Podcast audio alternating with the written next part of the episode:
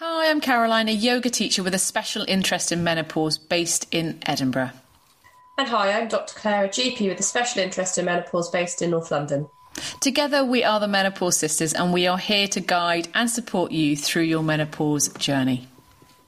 Hello and welcome to the Menopause Sisters show with myself, Caroline, and my sister, Dr. Claire. And we're really pleased to welcome Dr. Heather Currie, MBE, today. We really feel privileged that she's been able to make the time to join us. She's the Associate Medical Director and Gynaecologist at Dumfries and Galloway Royal Infirmary, and specialising in menopause, pre menstrual syndrome and cervical screening. She's also the co-editor of Post Reproductive Health, the journal of the British Menopause Society, and she's actually still a trustee there and past chair of the BMS. Most importantly, at the moment for us, she's the founder and managing director of Menopause Matters Limited, the award-winning website which is full of wonderful information and signposting there, but also publishes the magazine, which we are both big fans of. She's also author of an award-winning book, and the list goes on, is what I'm going to say there, Heather. And welcome. Thank you so much for joining us. You're very welcome. It's lovely to be able to chat about menopause. So we were just saying, weren't we, just before we pressed the record button, how this has, I guess, got more interest in the last few years. But I really wanted to focus here on the fact that you were a pioneer, or you have been a pioneer with this, and you've stuck with this, and obviously more and more voices have joined you. But I wondered what you've seen and the changes you've seen over the last few years, and how that's maybe affected your work, and any thoughts around that. Yeah, so myself and many others have been involved in this field for many years, and have been aware for a long time how important it is that menopause affects all women. It can have a range of consequences, both short-term, intermediate and long-term, and there are effective, safe treatment options. And it is great now that gradually more and more people have joined that story and have contributed to increasing awareness. And so I'm delighted to see that many women now are much more informed, that are aware, know what to look out for, because some of the menopausal symptoms can be quite subtle. And, you know, previously, the classical menopausal symptom that most people were aware of were the flushes and the sweats, but actually often it's the psychological changes, the mood changes, the difficulty concentrating, the irritability, the anxiety, the sleep disturbance that can actually have the biggest impact. And previously, I think there wasn't the same awareness that this can be hormonally related, and therefore maybe didn't lead to appropriate treatment. But it is fantastic now that people are more aware of that. And also the big change has been also around the perception of hormone replacement therapy.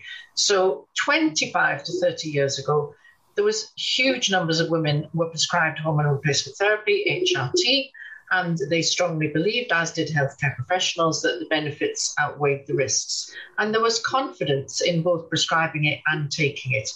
In the early 2000s, we had a lot of publicity around following some trials that were carried out in America in particular and were published. And there was a big exaggerated focus on risks of HRT. And we kind of, then people tended to forget that there were also benefits. And actually for most women, the benefits outweighed the risks. And so understandably, from the headlines that went along with that, people were scared. And genuinely, women were scared of taking HRT, and many healthcare professionals were understandably concerned and not merely confident in prescribing it. So we had a whole number of years, sort of 2 decades really, where there's a lot of work being done to try and get it back in perspective, to try and look at it in more detail. The studies have been reanalyzed lots and lots of times, and to get to the point that we've been in just fairly recent times, which is that HRT aims to replace oestrogen. The consequences of the menopause are due to the lack of oestrogen, and HRT is the most effective treatment we have for menopausal symptoms, and also has benefits on long-term health.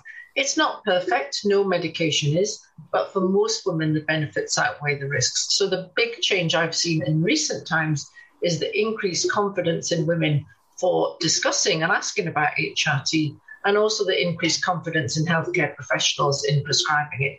So that has got us to a really good place, except that a disadvantage of that, as we are currently, is that demand is outstripping supply. But that's causing distress in itself. But there is a lot of work going on to try and correct that. Yeah, thank you, Heather. It's really interesting, isn't it? Because the demand for it has grown exponentially, and I'm seeing that day to day with women, you know, and prescriptions coming back to me and, please, can you prescribe something different, which is really hard. You know, you may actually try 2 or 3 different preparations before you can actually find one locally. And I've had women driving across the country trying to get their Estrogel when actually, you know, there are some really good alternatives. Yeah. But just thinking about that, you know, you were mentioning the Women's Health Initiative study there, and actually I remember, you know, going through med school and hearing about this, and that's when everyone came off HRT, and that was an awful time for people, wasn't it? Because it was sensationalised that this was a terrible medication to be on and did a lot of damage. Yeah, no, I was just going to say absolutely, and you know, I think. When you see the headlines like HRT doubles risk of breast cancer or something like that, everyone is bound to be concerned about it. And you know, not everyone has time to look into all the detail behind that and what numbers that actually came from. Because if we think about risk in percentage increase or doubling it or trebling it, it sounds horrendous, but in fact, it is still very small numbers. And I know... that we have a whole cohort of healthcare professionals that through their training were, you know, the information being given to them was that this is risky. And, you know, we know of practices that just stopped prescribing HRT, but also women who stopped it themselves and felt, oh, this is crazy. I'll just put up with my, you know, this is really scary. I'll put up with my flushes. So it's bound to have taken a long time. And I get a bit upset when I hear complaints about GPs don't know anything about HRT and this GP bashing thing that's going, it's awful, you know. People train in certain times and they learn from the information that's current at that time. And so it's been quite a shift to try and get the right information out and to get that confidence. And GPs are trained in menopause, you know, and some will know more than others and some will be more up to date than others. And that's the same for every area. That's not just related to menopause. And there's huge amounts of education and resources now, particularly from the British Menopause Society, that's there to help people. So, you know, if we see sometimes the wrong information has been given, then my job as a specialist is to support those practices and continue to give education and resources that they can easily access. Absolutely, and I think that your Menopause Matters website, I mean, that's been completely pivotal for so many practices and so many GP trainees, actually, particularly as a trainer myself and signposting trainees there. It's got a wealth of knowledge. How did that sort of come about? What was that's a big piece of work, I imagine. How did that happen? Yes, well, it happened, it's a bizarre story. It happened in 2000, actually. We were, before that, I was always keen to provide verbal information to back it up with written information. So just in my own organisation, Dumfries and Galloway NHS, I had written a small leaflet just about different types of HRT, initially intended for our GP colleagues, actually something they can have in their top drawer just to refer to different types, when you'd use which one, what had which estrogen, what had which progesterone. And then we got that printed and we sent it out locally. At that time, so that was the late 1990s, things were changing so rapidly. There was so much interest in HRT. There were new products coming out almost on a weekly or even or at least monthly basis. And so what I found, it was always out of print. It was always out of date. You know, we're always having to update it and reprint it. In fact, the last copy that we made of that was out of date before it even came back from the printers. And so at that time, it was when websites were just developing. So in 2000 and, then it was actually my husband, who's not medic at all, but actually said, well, why don't you do it as a website? Then we can continue to update it. And so we did. And we launched it in, the last leaf booklet that I had, we met a local webmaster and I took it to him and said, could you make this in a website? He said, oh, yeah, of course. And it was ready that week. So we fully launched it early 2001. And at that time, the main focus was actually for healthcare professionals to make it easy for them. But then we thought, actually, we could put loads more information on there. And so the focus changed so that it is now for anyone, really. And it's just developed over the years. And then in 2005, we thought, I wonder if a magazine would work. And actually, you know, despite this enabled population, meaning technology-enabled population, you know, some people don't use the internet so much. And we thought there was still a role to sit down with a cup of tea in a magazine. And you could do different things with a magazine. You could do personal stories, have nice pictures. And so that was launched in 2005. And it's just gradually ticked away. But over the last year, the use of it has just increased phenomenally, both the website and the use of the magazine as well. So it's in a really good place. And we've just always maintained, let's not sensationalize it. Let's just keep the accurate information, keep it up to date. And that's what seems to be working. So we're delighted with it. It's a very small team, actually, just a few of us that do different bits to it, a webmaster, social media manager, magazine editor, advertising manager. And yeah, it's great fun. I love being involved with it. It's great. I love it, and as you just said, that's for me a cup of tea or a coffee and sitting down with a magazine. That's still lovely, and I'm, you know, what am I? I'm 46. I still love doing that. You know, not reading it on a device or anything, and actually having a physical magazine is just fantastic. And the personal stories are wonderful that you include in that magazine as well. Yeah, I mean, some women are just I admire them so much that they're willing to tell their stories, and they're quite sensitive sometimes, but they just want to share their experience, and it's all about helping other people. And that's what's great about it, isn't it? It's an inclusive website, so it's not aimed just for healthcare professionals, like you say. It's aimed at women as well. And that's what's so important, I think, about menopause care is just the inclusivity of it, and women enabling other women, but also enabling their healthcare professional and vice versa. It's quite nice to be able to access a site that you know that women, you know, and non-medical personnel can access too. Yeah. We have, I do work very closely with the British Menopause Society, and there is a lot of factual, clinical, scientific stuff as well that we link to often, and we sort of share their updates and updates on shortages of supply and all that kind of thing. So we do work very closely, and there are fantastic resources freely available on the British Menopause Society website for healthcare professionals in particular. For us, it's so important to be signposting to evidence-based information. You know, that's what we try to do with this podcast. This is what we try to do just generally with all of our work is giving people, you know, the right information, as it were, because there's so much wrong information out there, and some of the social media groups and women saying this, and you know, sometimes my heart just goes, you know, just have a look. You know, there's a handful of websites or books that we can recommend that are evidence-based, actually, and giving women the correct information is just so important. Yeah, exactly. So actually, in the years that we were trying to get back the confidence, that get back the interest in menopause, because interestingly, with the massive drop in prescribing of HRT that we experienced in the early 2000s, it seems that there was sort of also in that time a bit less research and less interest in menopause. And that baffled me, because menopause never went away. You know, every day new women become menopausal, and there was a whole cohort that really struggled with symptoms, but felt if they went to ask for help, all they would be offered might be HRT, and they were scared of taking it. So it was a very difficult time, but, you know, it's never gone away. It's always been there. And so then it was around getting the risk in perspective. Sometimes now, it's fantastic there's so much more awareness, but actually sometimes we're now seeing women who are considering using HRT when there's no real indication.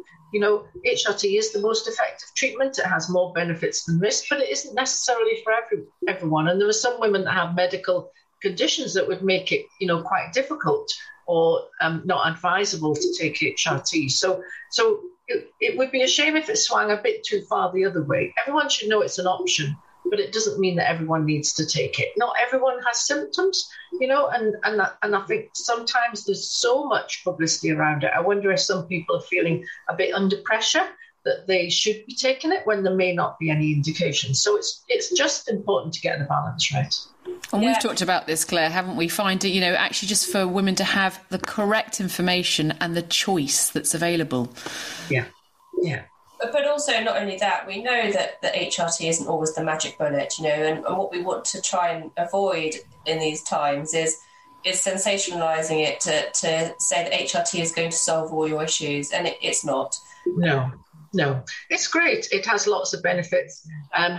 It will treat, in most women, it will help consequences and symptoms related to lack of estrogen. But, you know, at the time that people are going through this, there's also a whole load of other stuff going on that leads to stress and anxiety, you know, life changes, teenage children, elderly relatives, that working so much. You know, there's just a whole load of stuff that comes together. And HRT can help the symptoms related to the lack of estrogen, but it isn't the answer to a difficult life, really. And, you know, many women have so many stresses and challenges that it's important, I think, at the beginning just to get the right expectations, just to understand what it is that it's likely to help.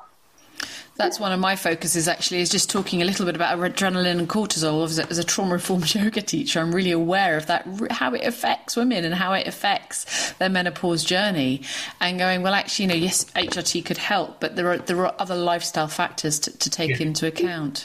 Yeah, definitely. It's looking at the whole picture. Yeah, and being a bit holistic about it as well, and recognising that HRT is, like you say, one option, but there's so many options, and it might not be the right option for you. It might well be, but just being open to those different, I guess, different choices is really imperative, isn't it? Yeah, and you know, leading on from that, diet and lifestyle is hugely important. And while if someone comes to see us who is having significant menopausal symptoms, they may not be in the right frame of mind to tackle diet and lifestyle changes. And so what is sometimes important is to give treatment and try and get symptoms reduced, under control, but then not forget the diet and lifestyle things, you know. So then focus on that. And even if someone does choose to take HRT and it is helpful for them, it doesn't mean they'll need it forever either. So symptoms, we used to think they would last on average 2 to 3 years. The more recent evidence suggests maybe about 7 years.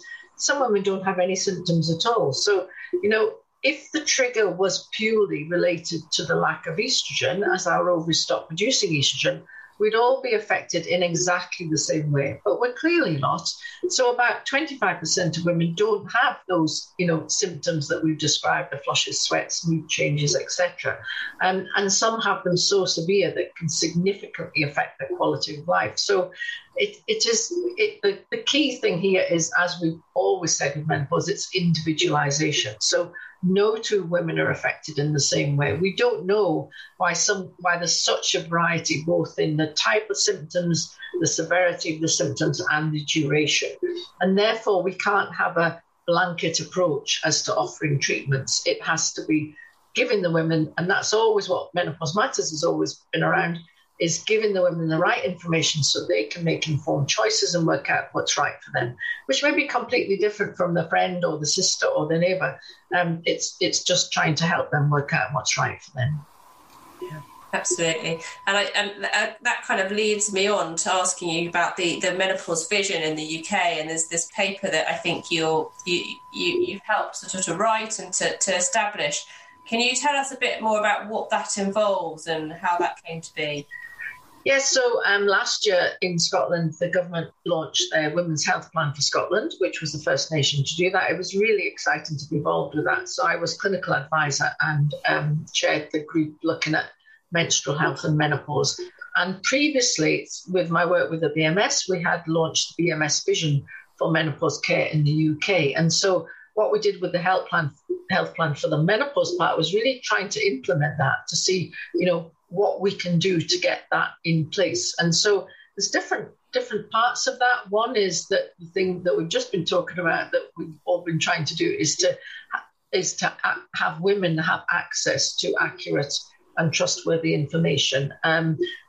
So on, as well as the sort of BMS part of that and their patient arm and Menopause Matters, there's also now a lot of information on NHS Inform. So they updated a whole section for women's health, and there's a lot of work being done, a lot of resources on the menopause section of that. We also felt it was really important that every healthcare professional has a good understanding of menopause. Now, that is difficult to achieve. But, you know, in all different other specialties, there may be menopause elements to it. And what's really key is that both women themselves and healthcare professionals of all different specialties are aware of the range of menopausal symptoms, because it can be so easy to get it wrong. So if someone has palpitations, that's a common menopausal symptom. If it's not tied in with, oh, then my periods are changing as well, you could understand how that could lead to a cardiology referral. If someone has joint aches and it's not understood that that can be hormonally related, that could lead to a rheumatology referral or painkillers for the joint aches. To do, you know, related to mood changes, to mental health, we know that if that's not connected with hormonal changes, that can lead to antidepressants being prescribed.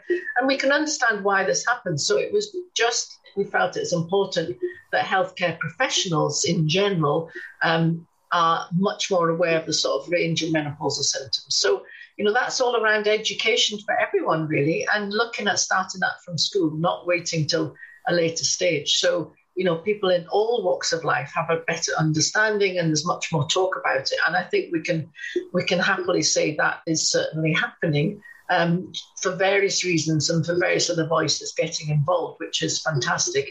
From the healthcare professionals specifically providing menopause care, we were keen that with every GP primary care practice, someone had a special interest. And there are many, many practices that have that place or in place already and that are providing excellent menopause care. But in some situations, there may be some complexities. And so in each region, we would hope that there will be a menopause specialist service whose aim is to give advice on more complex medical situations, for example, and also to provide local education. And delighted to say that actually in Scotland now, we do have a menopause specialist service in every region, in every board on the mainland. And we have, you know, for our islands, the beautiful islands around the coast, then we have a sort of buddy system. So they have specialists on the mainland that they can contact as well for advice. So that's the sort of key information, really. And the big thing is that women have in access to information. It's reliable, it's trustworthy. When they need to seek help from a healthcare professional, they will get consistent advice. And that's the thing that has been lacking over recent years for all the reasons that we've described, which is completely understandable. But with more and more education and more resources, we're getting nearer to that consistent advice. It's that joined up thinking, isn't it? And actually what was really interesting with the NHS Inform and how they launched a lot of the menopause videos and information around National Menopause Day or International Menopause Day last year. And suddenly there was just so much more information there, and it was fantastic. Something I wanted to mention was the RSHP curriculum as well. So the relationship, sexual health and parenthood, I guess, modules, there's different levels, isn't there? Because they start in primary school and it goes all the way through secondary. And for me, something that's come up just, I've got three boys at various stages through their education, but we talk quite openly about menopause, and they often joke about my menopause brain. But actually, for me, just sort of thinking around this holistically as well as long term is, you know, is making sure it's in the curriculum all the way through, even just the word. It doesn't even have to be, you know, in a lot of detail in the younger stages, but for girls going through puberty, starting periods, knowing that they stop at the other end and just having that knowledge. And for me, that's, you know, maybe that's the next step of the joined up thinking. Yeah, I think so. The sooner that education, you know, starts, the better. So I think, you know, there is information about menstrual health that could probably be better, but there is that, there is contraception, there's pregnancy, and then it's sort of, and that's it really. So it would be great to have that joined up. This is and women's life course approach, which has always been the sort of concept from the Royal College of Obstetricians and Gynaecologists, is that, you know, there were so many different situations through a woman's lifetime that leads to different things happening. So, you know, contraception, need to think about that, menstrual health, you know, what can we do? Do girls want the option of not having periods? Periods are awful, you know, why do we put up with periods? And there's often PMS can go along with that. And then there's the pregnancy and all, there's so many different things but which can happen, that for which we need healthcare professionals to be really clued up as well to influence at each stage that women might present, girls and women might present to us, and let them know what the options are. Yeah. And I was interested when we spoke about the vision for kind of menopause care in the UK. It's really interesting that part of that includes the fact that it doesn't necessarily have to be your GP that you go to, or that perhaps you could go to other health professionals within your practice, or even possibly even your pharmacist to be signposting you. Definitely. And our education has always been open to practice nurses, to pharmacists as well. And we're expanding that more and more because all these people have a really important part to play. And it's around getting consistent advice. So it's no point just focusing on education on the GPs if then the next person, that healthcare professional the patient is in contact with has not got that same information, and so is giving different advice. So it's just all about the consistency.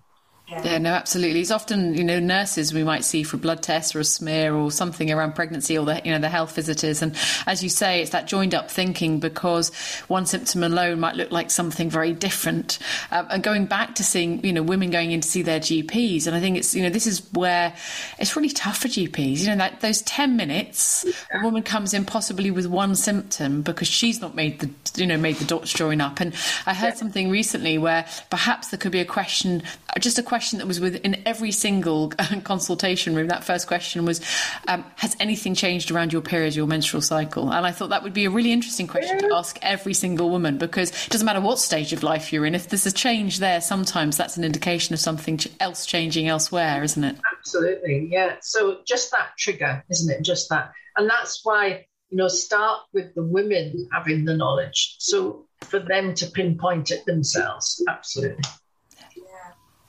I wanted to find out briefly from you if you'd done any work around employers and how.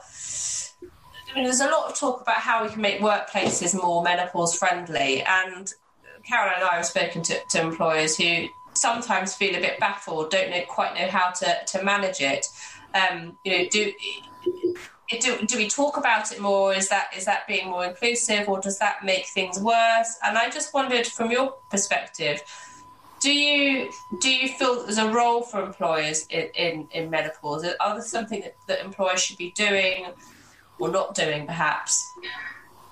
Yes, I do. There's been a huge increase in interest again in recent times of employers and the sort of request to have menopause policies or menopause frameworks.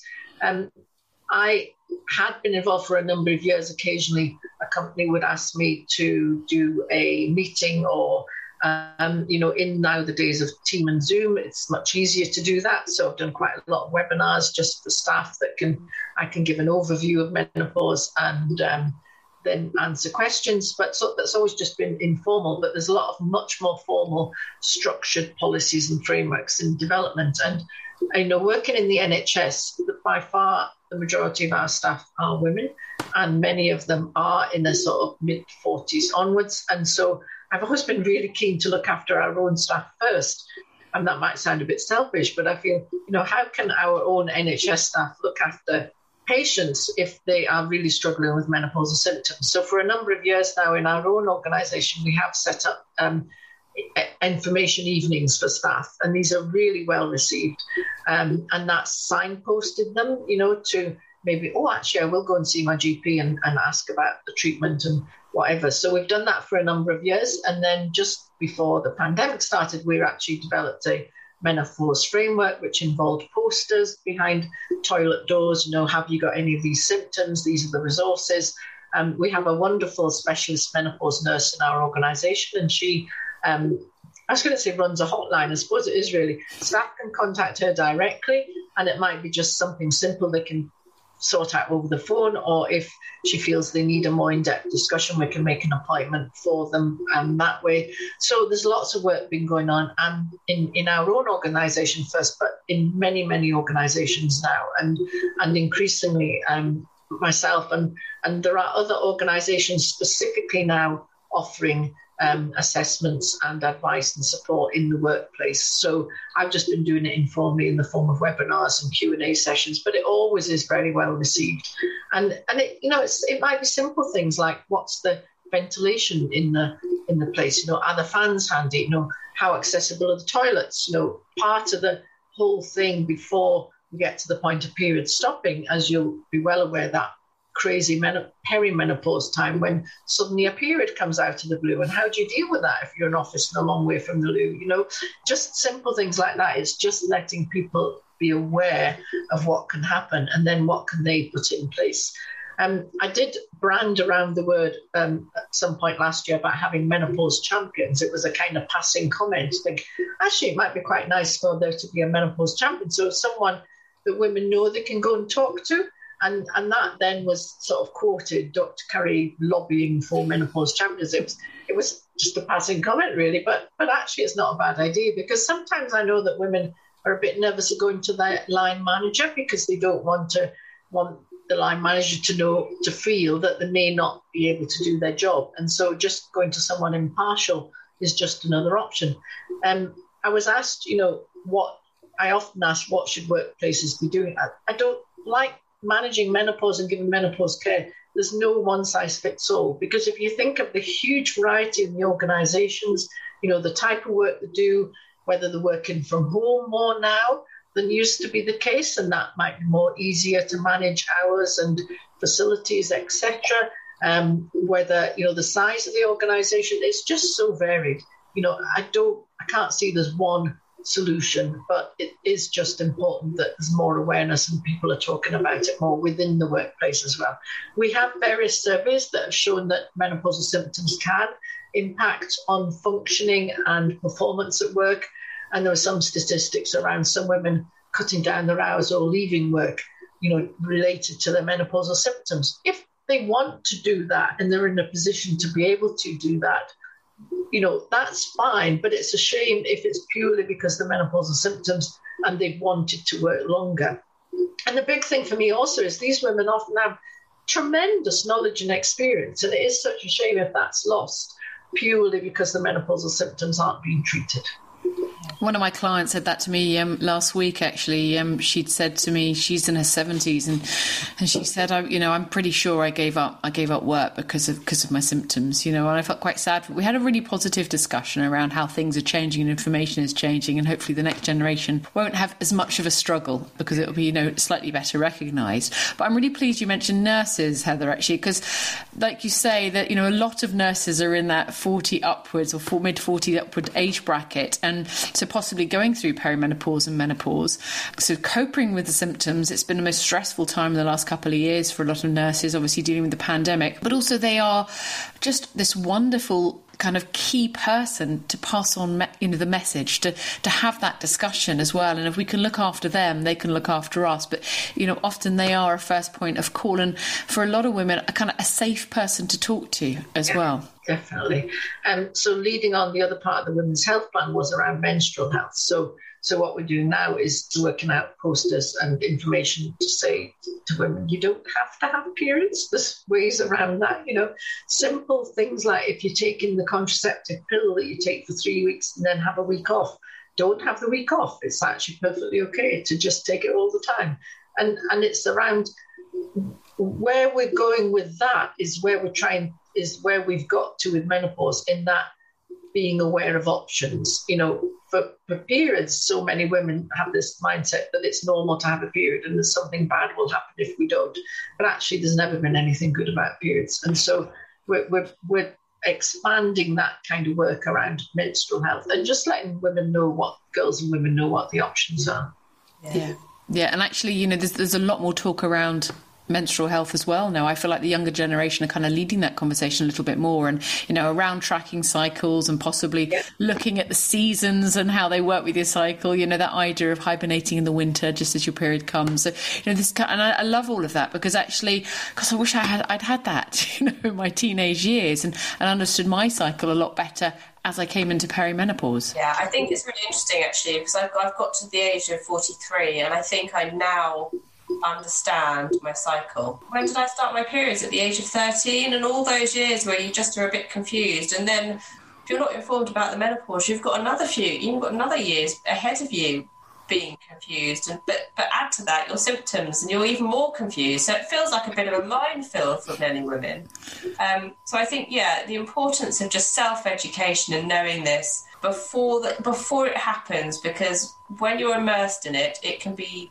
so difficult to see the wood for the trees. You don't know what's going on. You don't even necessarily think you're perimenopausal or menopausal because you don't always feel that great. So I think having that self-education is important, and then you can obviously educate your health professional if you need to. I mean, we all like that. We don't mind that at all.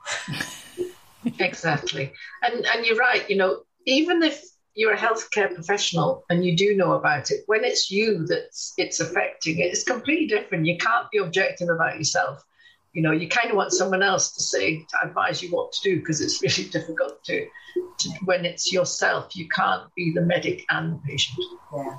Yeah, I often champion my GP because she's been incredibly helpful and understanding around the whole of HRT.